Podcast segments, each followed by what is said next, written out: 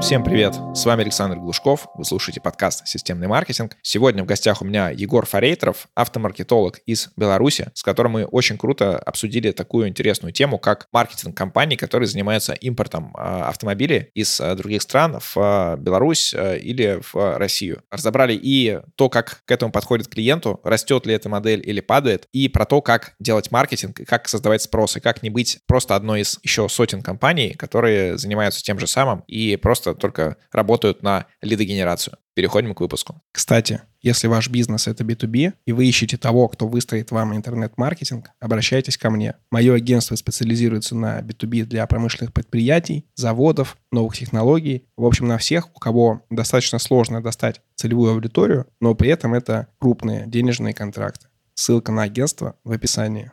Егор, привет. Расскажи о себе, чем ты занимаешься и про какую тему мы с тобой сегодня будем разговаривать. Всем привет, да. Еще раз, меня зовут Егор, я маркетолог стратегический. Специализируюсь, на самом деле, в автомобильной тематике, но по роду деятельности веду разные абсолютно проекты. Поэтому как раз Александр пригласил меня на тему по автомобилям, Попробуем сегодня раскрыть ее как можно больше. Да, при этом мы будем э, раскрывать ее не с э, позиции того, что у нас уже, там, не знаю, мы производитель, мы будем раскрывать с позиции, что нам нужно создать спрос на авторынке, возможно, на, не знаю, новую модель, на новую марку, либо э, если у вас мультибрендовый такой автосалон, то на какую-то определенную позицию. Расскажи вообще, почему я с тобой могу говорить про эту тему, свой опыт в автобизнесе. Вот, когда мы с тобой э, предварительно встречались, мне очень понравилась э, твоя история и, в принципе, вот какой вот такой необычный для меня, по крайней мере, формат. Я, наверное, скажу так, то есть э, раз уже раскрываем тему маркетинга и как я к нему пришел, да, то есть это было там с третьего курса, до этого я вообще свой маркетинг это толком не знал. Влюбился в университете, а дальше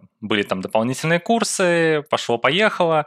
Вот. Ну и в определенный момент моей жизни получилось так, что я покупал автомобиль своей мечты, и эта же компания мне предложила, позвонила, сказала там, Егор, слушай, нам тут маркетолог нужен, может хочешь к нам? Вот. А я в какой-то момент жизни понимал, что, слушай, прихожу домой постоянно, все равно там машинки, машинки, машинки. Ну, я и понял, что может быть круче, чем машинки плюс маркетинг. Ну и все, перешел в компанию, называется Автогрупп, и здесь надо сделать важную пометку, особенно для жителей из России. Да, сам я из Беларуси, что мы говорим сегодня в большей степени э, про импорт автомобилей. То есть это такое направление немножко новое, особенно для России, хотя с течением последних обстоятельств уже, уже набирает сильные обороты. Есть три варианта покупки автомобилей. Это новые с автосалона, да, это э, бэушка на вторичке, и вот третье – это импорт автомобилей под заказ, и они как могут быть с аукционов, то есть аварийные, э, либо целые, там новые в том числе. Ну вот это такая третья дверь. Вот, с ней я больше всего и работал. А сейчас, кстати, а, веду проект и для одной московской компании, которая занимается как раз-таки этим направлением. Смотри, а, направление, оно, с одной стороны, очень интересное,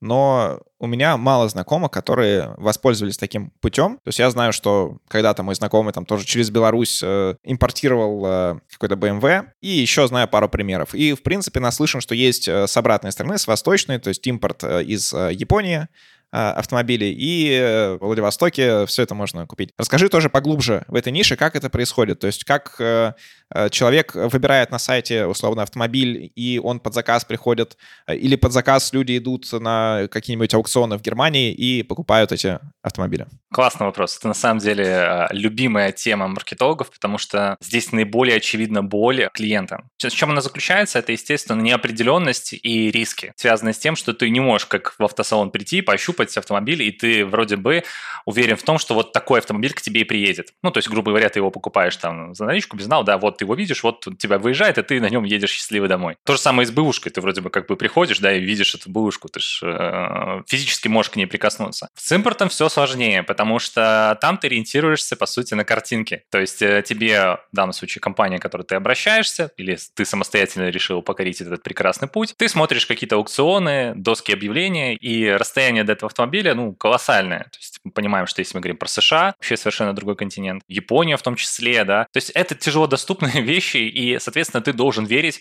тому, что указано на картинке, либо указано в спецификации автомобиля. Это один момент. Ты должен обратиться в компанию, которая на основе своего опыта и своей квалификации скажет тебе, что да, ну, это лот хороший, там у него нормальный пробег, либо продавец честный. Есть очень много подводных камней, я бы, может быть, даже ну, сейчас не углублялся в это. Но действительно, обычному человеку выбрать лот и не прогореть, ну, достаточно сложно. Это, ну, действительно, тебе нужно много раз обжечься, как, наверное, в любом, в любом активности в этом мире, чтобы точно быть уверенным, потому что ты не можешь просто кликнуть, и к тебе приедет автомобиль. Не можешь. То есть есть еще второй момент, это, соответственно, забрать автомобиль с аукциона, куда-то его перевести, в данном случае это может быть порт, скорее всего. То есть компания транспортная, которая занимается логистикой с аукциона, имеется в виду с одной стороны или континента в другую страну, она ничего общего с аукционом не имеет. Соответственно, тебе ну, нужно вот эти цепочки будет связать. Делать это на, как физическому лицу лицу, ну, я не знаю, э, э, это мне кажется немножко абсурдно и ну, экономически и по времени даже невыгодно. То есть э, проще, конечно, обращаться к агрегаторам, которые этим занимаются профессионально и знают эту нишу от и до, и могут найти коммуникацию с посредниками этими же, которым физически, может, даже не...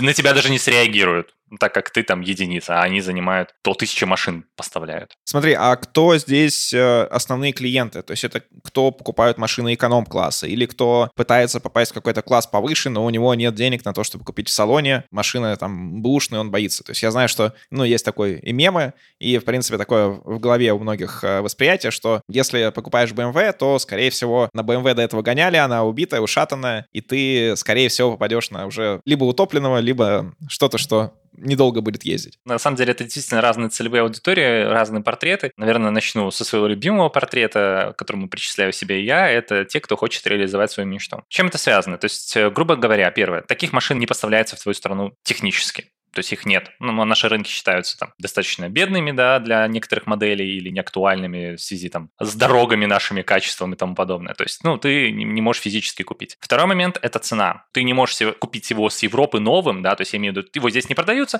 но э, в Европе он-то продается, вроде не так далеко, но цена нового с растаможкой становится каких-то космических денег, и для тебя это не актуально. Это вот такая категория, то есть, грубо говоря, мечтатели, да, dreamers. Вторая категория это могут быть, э, скажем так, средний минус класс, которые хотят бюджетный автомобиль, да, то есть, грубо говоря, до этого они могли себе купить Volkswagen Polo седан, до, там, сколько сейчас, там, 8 тысяч э, долларов, например, бэушка, да, то за эти деньги, да, там, 10 тысяч, предположим, я даже не я просто сейчас уже, честно говоря, и не помню, сколько полуседаны стоят, но, предположим, просто берем, что вот ты мог купить себе полуседан, то за эти же деньги в США ты можешь привести себе уже джету, то есть класс выше.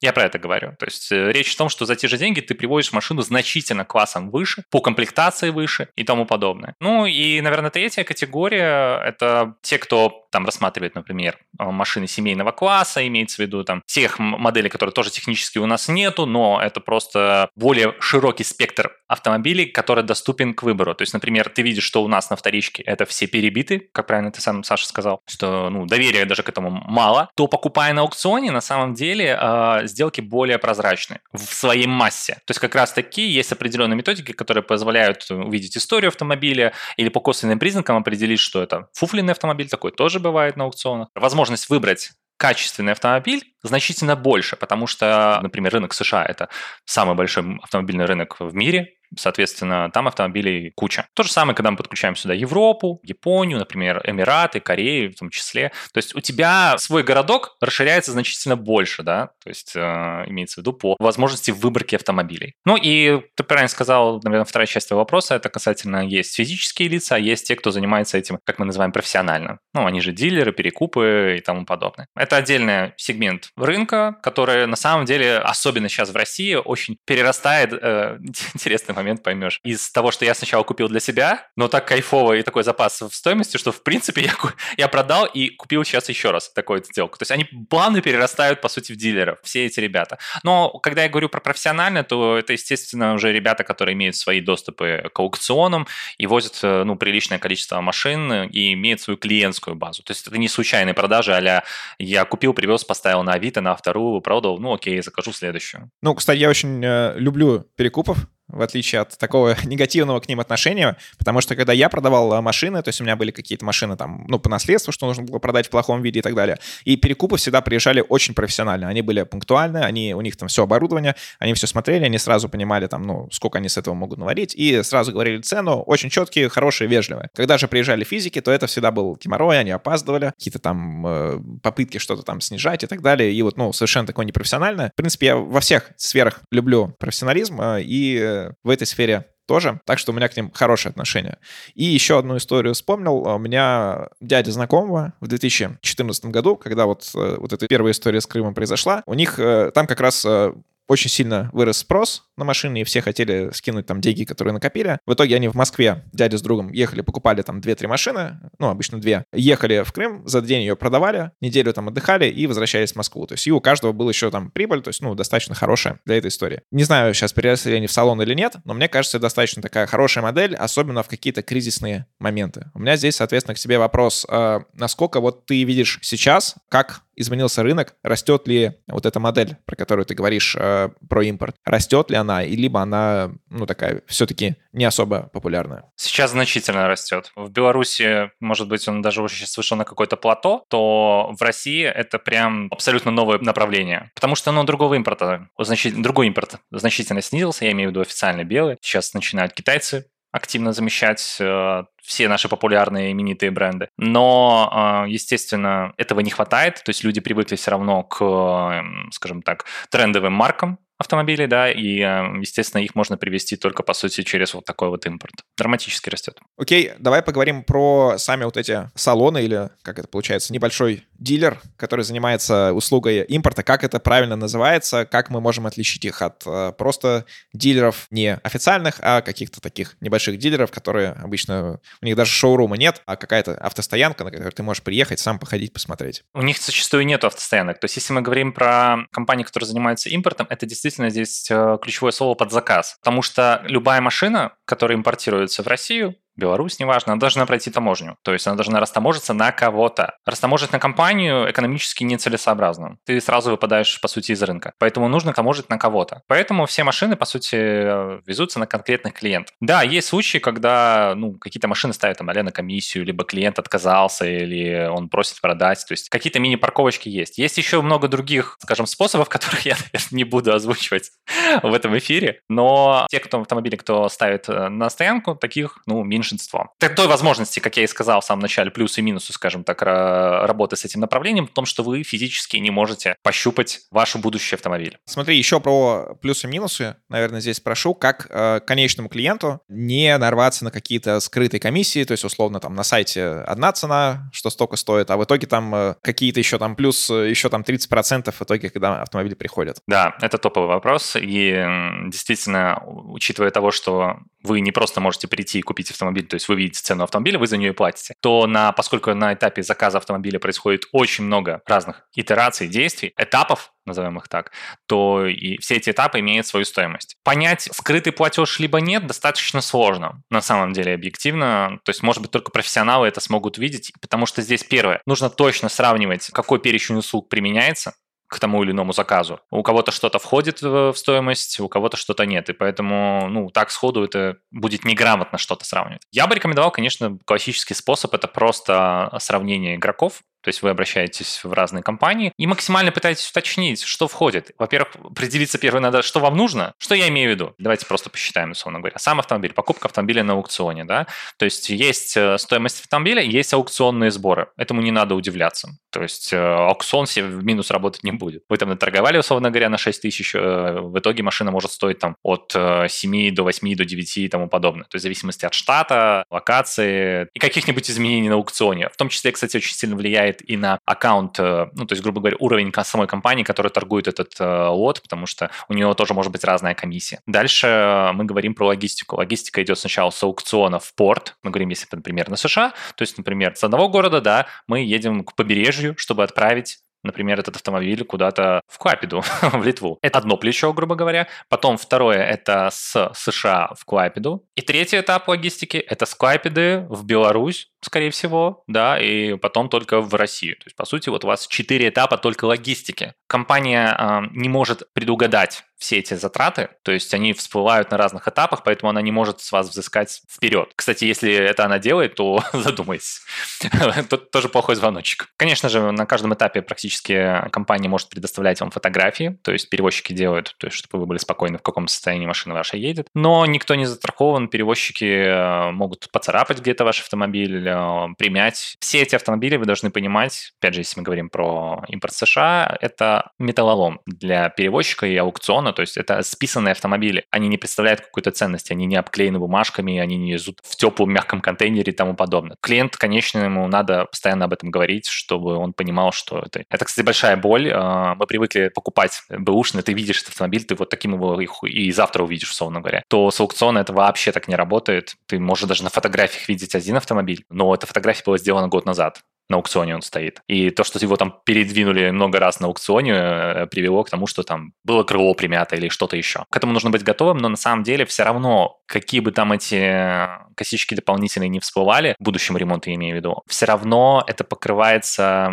выгодой, которые вы получаете потом при продаже автомобиля, либо в сравнении с рыночной ценой на этот автомобиль. Какие-то еще скрытые платежи, если мы говорим, ну, то есть это скорее надо доходить уже до Беларуси. Здесь разные способы есть. Какую схему выбрал клиент, это он сам решает. То есть это сразу либо идет а, движение на Россию, там уже растаможка, да, но зачастую клиенты стараются как-то растаможить в Беларуси. Окей, okay, смотри, получается, что в итоге со стороны клиента а, он видит картинки, у него непонятные до конца косты, у него до конца непонятно, правильно ли проверили оценщики сам автомобиль, хорошо ли он доехал, сколько это все займет времени, и получается достаточно такой сложный выбор. То есть мне нужно принять решение сейчас, сделать ставку на то, что, возможно, ко мне приедет хороший автомобиль, а, не поцарапанный, не э, с проблемами, и мне все это доставят, еще я не попаду на мошенников. Давай рассмотрим как раз а, путь клиента, то есть как обычно люди приходят, через какие инструменты на сайт этих салонов, и э, сколько идет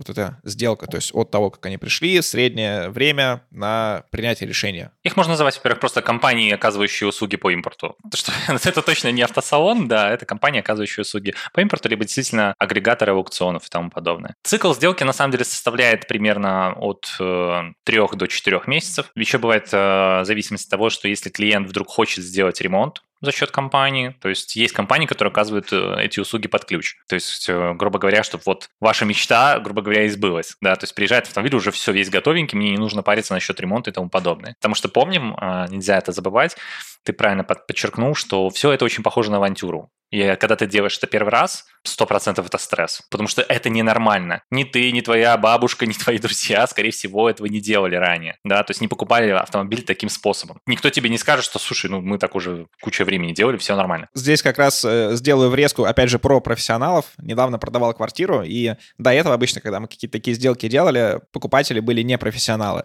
Это всегда нервы, там недоверие, что-то такое, а здесь покупатель был профессиональный, поэтому сделка идет замечательно, все вовремя все четко, все документы готовы, все супер. Меньше вот этих нервов, меньше каких-то изменений, мнений, решений и так далее. То есть, опять же, работа с профессионалами, она в любой сфере, с какой бы стороны ты не был, она всегда классная. Даже если, наверное, с мошенниками работаешь, ты профессиональные мошенники, это будет а, интересно. Осталось оставить только контактик для рекламной интеграции.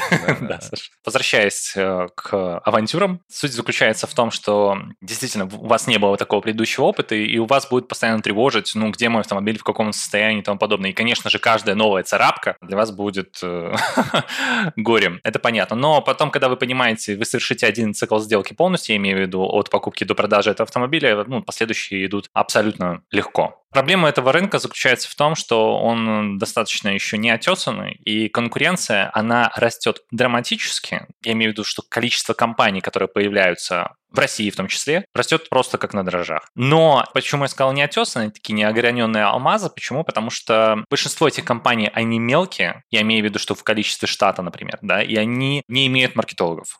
Это такая вроде как сама реклама получается, я имею в виду как специальности, но на самом деле так и есть. Это по опыту Беларуси скажу, что когда я выбирал свой первый автомобиль, э, было около там 20, условно говоря, компаний. Ни у кого не было, по сути, маркетологов еще маркетинга. Сыграла роль, на самом деле, то, что одна из компаний вела живые эфиры. То есть я видел собственника своими глазами, это был Инстаграм, естественно, имеется в виду прямые, запрещенная все, в, в России социальная сеть, и увидел, ну, живьем, он рассказывал, отвечал на вопросы, соответственно, у меня сложился коннект. Он отвечал на мои вопросы, и я его видел, заметил. Я понимал, что, ну вот, если ты не привезешь мою машину, я же тебя запомнил.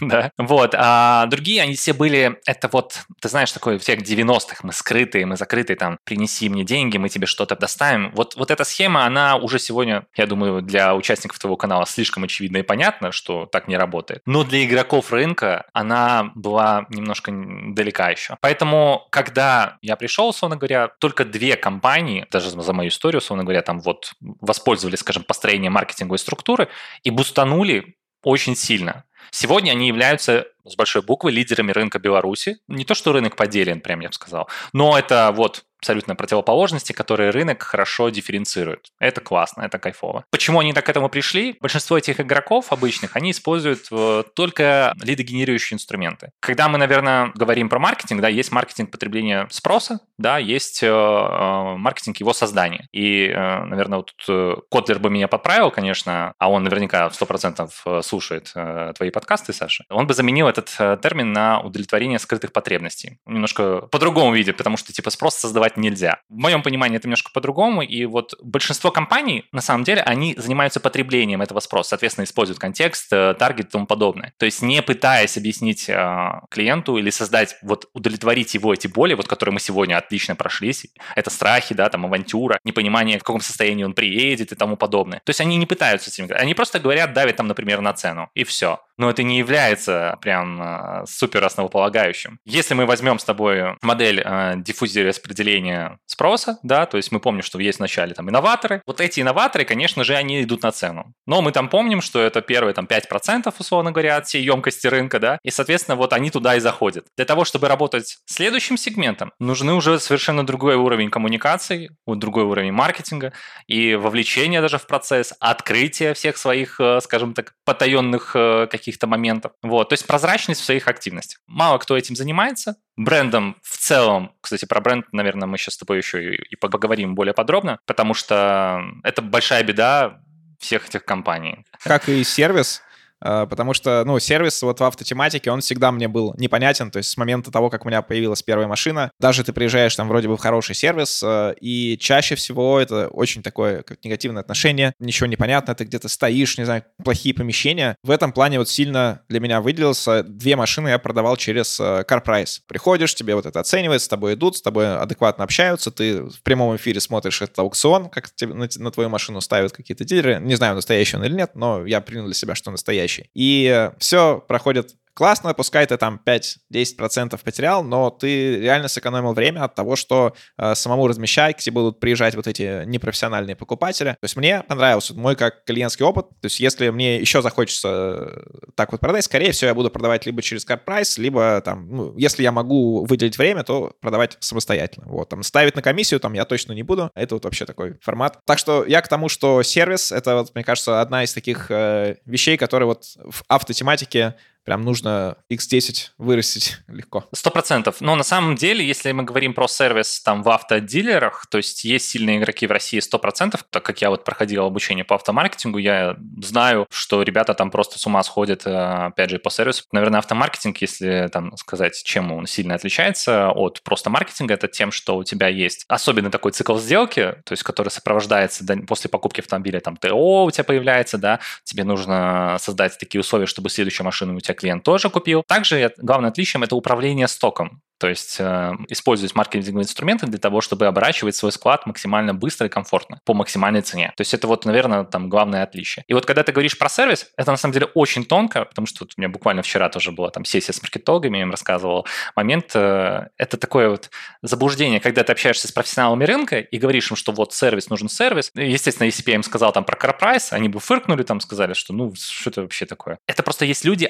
аналитики, вот, например, я аналитик, да, я любой товар выбираю, там, залезу в каталог, там, изучу историю там этого товара вообще, там, подойду серьезно-серьезно. Но таких меньшинство. И пытаться, как бы, зеркалить себя на всех, да, это главное качество, которое должен развивать себе маркетолог, э, уметь э, абстрагироваться от себя и загружать в себя модели поведения своих ЦА и тому подобное. Так вот, как раз-таки люди охотятся за сервисом, они хотят простых решений, они хотят кайфа, и они действительно готовы переплачивать за это. А то, что люди, которые не развивают маркетинг, то есть они не создают ценности, да, они уводят, по сути, все в прямую рекламу, и из их маркетинговых инструментов не остается только один. Это демпинг, да, то есть снижение цены, потому что ничего остального они обеспечить не могут и думают, что это все от лукавого. Кто там этот, этот сервис, ну кому он нужен? Дай лучшую цену, и все. А на самом деле люди хотят нормальных э, вещей. Простое сравнение, да, я всегда его привожу, это поликлиники частные там, и государственные. Ну, я точно понимаю, что я лучше переплачу, потому что ты приходишь в частную, да, ты мой круассанчик, ты мой пирожочек,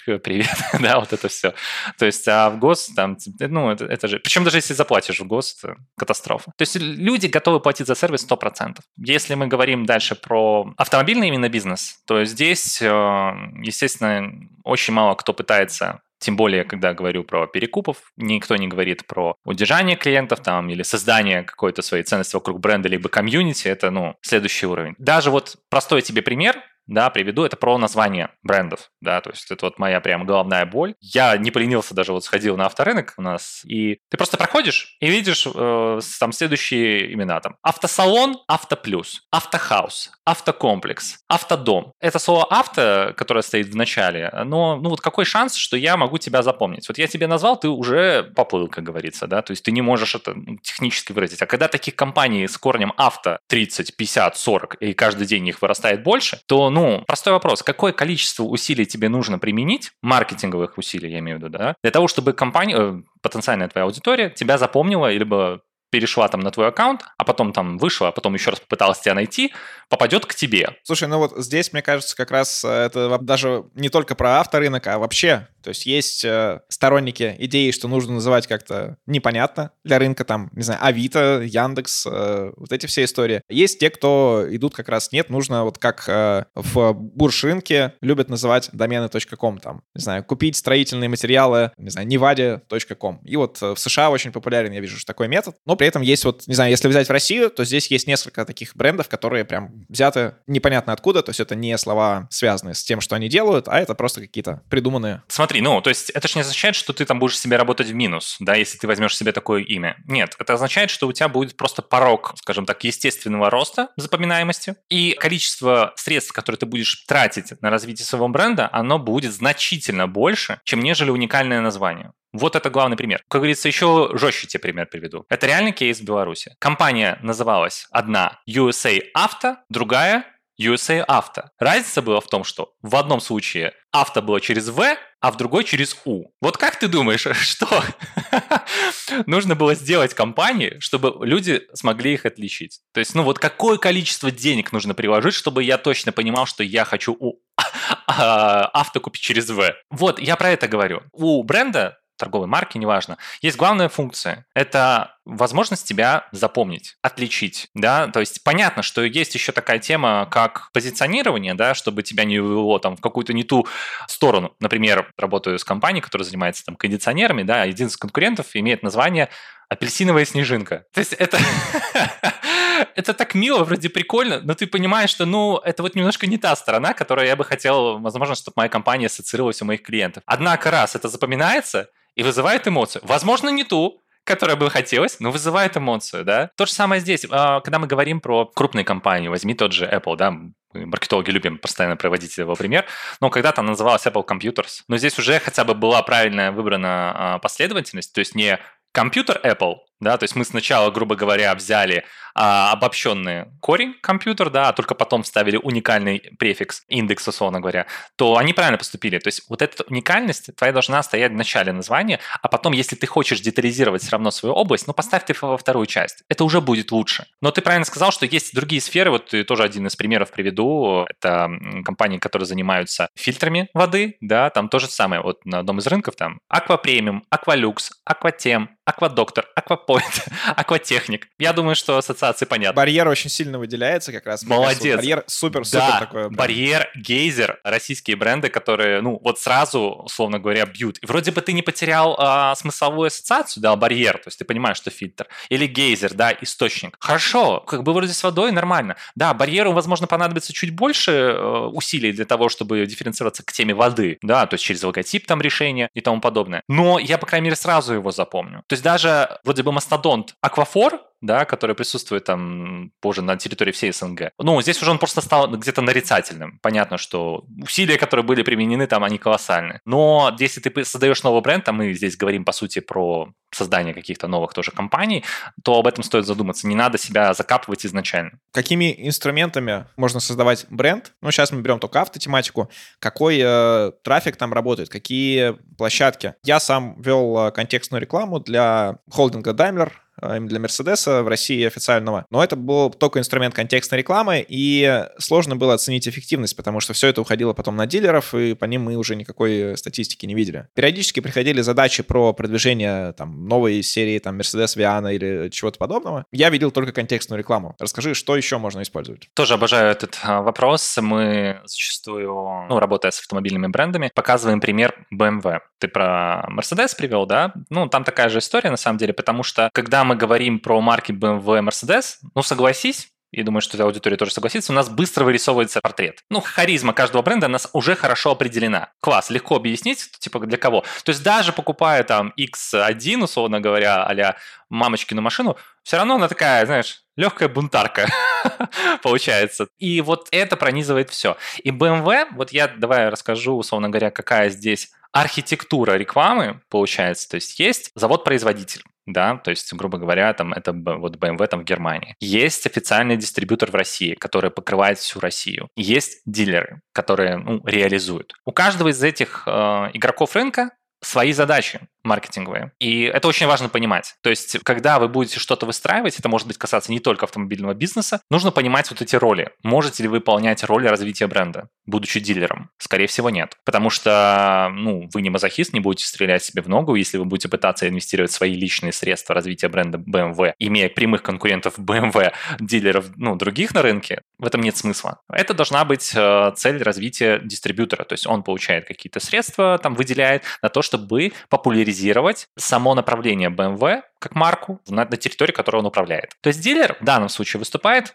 по сути, захватчиком э, лидов. Да, то есть он пытается работать э, с той аудиторией, которая уже сформировалась, вскипела за счет э, активности дистрибьютора, да, то есть мы говорим, что BMW это хорошо, BMW использует тот блогер, вот это все, да, то есть вот эти истории, которые создаются за счет э, пиара, в первую очередь, в том числе, да, но не локального характера, это очень важно понимать. Дистрибьютор, конечно же, в том числе может, он в любом случае будет принимать горячий трафик на свой сайт, он, скорее всего, будет это, хотите купить в каком салоне, да, он будет это распределять среди салонов. Вот, но есть еще классные методики, в том числе это подключение специальных счетчиков, например, для ретаргета либо таргета на сайт дистрибьютора, то есть вы будете получать э, данные о том, какая аудитория заходит, и потом совершать на них э, в том числе рекламные активности. Если дистрибьютор этого, это позволит. Не все они позволяют, но это отличная механика, которой маркетологи тоже могут пользоваться. И поднимаясь еще на уровень выше, это э, непосредственно сам BMW в Германии, и здесь он задает тональность и харизму бренда. То есть он управляет не под распространение распространение популярности, а под портретом. Вот эти все ролики, которые мы помним там от Гая Ричи еще, которые начинались, где я снимал там с Мадонной BMW, да, где он там а перевозчик. Не знаю, помнишь, Саша? Должен помнить еще. Ну, я не помню, но... Да, ну, посмотри, загугли, эта тема классная, это что? Это ж вот вся вот это серьезный подход.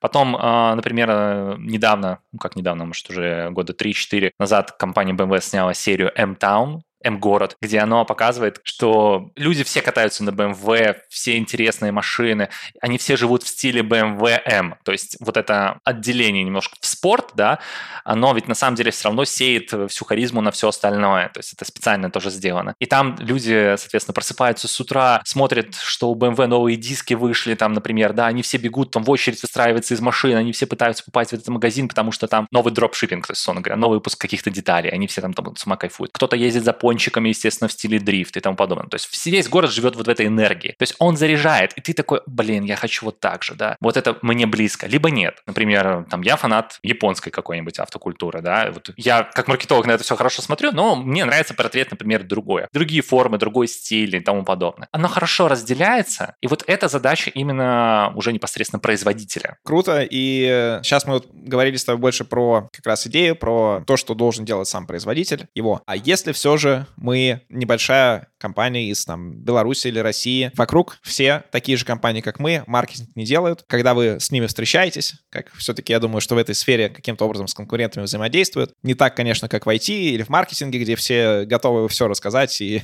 бесплатно и так далее. Но я думаю, каким-то образом они общаются, и все им говорят, ну ты дурак, что ли, вот это, деньги вкладывали в бренд. Лучше там побольше товара заказы, побольше в контекстную рекламу закидывай. Что делать в таком случае? Отлично. Я сразу отвечу. Первое, что нужно делать, это пообщаться с собственником. Это ну, классика жанра, но на самом деле нужно просто понять, если ты маркетолог, какие цели преследует собственник. Вообще нужно ли ему это? Потому что вот э, ту боль сейчас, которую ты выразил, она на самом деле может вообще не коррелировать с целями, желанием развития этого бизнеса, потому что это тяжело. Ну, объективно, ну, стать лидером рынка, понять, что ты хочешь там развивать точки, ты хочешь развивать свой объем, ты понимаешь, что тебе придется управлять э, своей командой, компанией, там, иметь кучу партнеров. Ну, то есть это невозможно не цель всей жизни твоего собственника, то есть владельца компании. Потому что, ну, у меня есть даже реальные примеры. Я помогал компаниям, которые тоже занимаются, мелко занимаются абсолютно такими же в Беларуси, то есть крупные и мелко. И они говорят, что да и нет, это, условно говоря, это мой вторичный заработок, абсолютно я даже не хочу в это вникать, то есть исключительно вот точка лидогенерации и все. У меня сарафанка. И это, кстати, работает. То есть, условно говоря, у тебя есть большой бизнес какой-то другой сторонний, например, маркетинговое агентство, тебе доверяют, видят, что ты едешь на каких-то машинах. И тебе звонит друг э, Коля, говорит, э, слушай, а где ты такую тачку купил? Ты говоришь, да вот привез США, хочешь, тебе привезу. Вот так он рождается, новый бизнес. Ну, на самом деле, почему нет? Если это как твое хобби, то так может быть. Так вот, просто что если вы попадаете, ну, к такому варианту, то, естественно, разговаривать о бренде, ну, вы, скорее себе, просто будете делать хуже, потому что это никак не коррелирует. Ну, и важно тоже понимать, а что вы хотите как маркетолог, может, у вас тоже это вторичный заработок. Но если мы говорим о компании, которая говорит, да, все, нам нужно стать номер один, номер два, номер три, там попасть э, в топ, то здесь нужно, опять же, общаться с собственником и понимать его уровень маркетингового образования. Я, кстати, слушая один из твоих подкастов, хотел дополнить, что очень важно, чтобы вся команда, особенно когда мы говорим про голову команды, имела хотя бы базовые знания по маркетингу, потому что все ваши действия будут иметь сумасшедший коэффициент барьера при реализации если человек, который принимает реальные решения в компании, не будет понимать, чего вы делаете и зачем это нужно. Объясню другими словами, бюджет, выделяемый на развитие бренда, он сложно на самом деле анализируем. Да, можно применять, есть методики, которые это совершают, но, скорее всего, на этапе развития вашей компании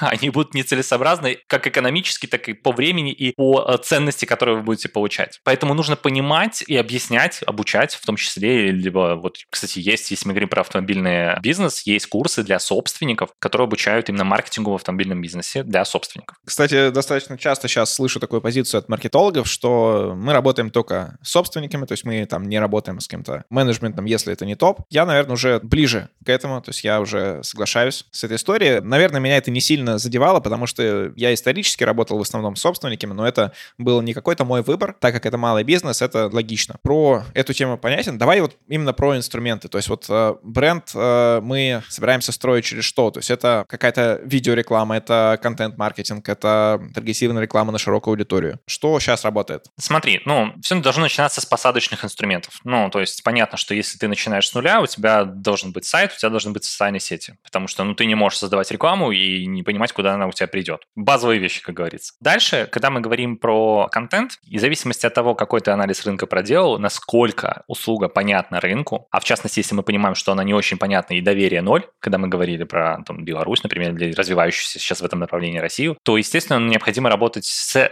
независимыми, под словом независимыми имею в виду, источниками информации, как СМИ. Независимый имеется в виду, что это не ваш портал. Человек заходит на него в пассивной форме, условно говоря, просто потребление новостей. Это могут быть действительно СМИ, это могут быть блогеры, а, это могут быть просто какие-то телеграм-каналы в том числе. Непосредственно все те ресурсы, где человек потребляет информацию для того, чтобы узнать, что произошло в мире. То есть это как в маркетинге, все маркетинговые агентства пытаются размещать либо в своем блоге, либо на условном vc.ru. И э, по обратной связи vc.ru у всех побеждает с точки зрения лидов. Есть там пару примеров те, кто хорошо развили свои блоги. Это inscale.ru. Я следил периодически за ними. Кто-то еще, но то есть мне сейчас не приходит в голову. Ingate, наверное, да. Ну, Ingate тоже. Я не так часто попадал по каким-то запросам на сайт Ingate. Да, здесь важно понимать, естественно, по поводу своей целевки. Не надо, не стоит ограничивать себя исключительно автопорталами. Это большое заблуждение, это же классика жанра. Я постоянно с этим борюсь э, своими маркетологами, когда они делают э, целевую аудиторию анализ и составляют портрет. У них всегда, естественно, автомобилями он э, утром интересуется, в обед, вечером и тому подобное. Нет, таких аудиторий нет. Естественно, все эти простые люди, они читают обычные порталы, бизнесовые в том числе могут читать и развлекательные, и залипать в ленту любой соцсети, в том числе и ТикТока. Ты просто сказал профильный VC. Понятно, что уровень горячести будет там выше, но, естественно, охваты будут чуть пониже. Потому что, ну, не все, скажем так, компании читают, например, VC.ru. Потому что мы все люди, мы ленивые, мы хотим э, залипнуть в какую-нибудь фигню. Понятно, что, может быть, будет странно увидеть рекламное агентство в этой фигне, но это на самом деле всего лишь вопрос подачи. То, как ты это сделаешь и как ты завернешь, это тоже классика жанра. Кто-то раньше тоже не представлял, как можно рекламироваться у блогеров, а сегодня это стало настолько нормальным. Поэтому, когда ты создаешь портрет своей аудитории, отсюда на самом деле очень много вытекают понимания от того, какой у клиента CGM. Custom Journey Map, соответственно, цикл э, принятия решения у клиента какой, на каком этапе с каким инструментом он взаимодействует, и тут уже более выкатывается. Соответственно,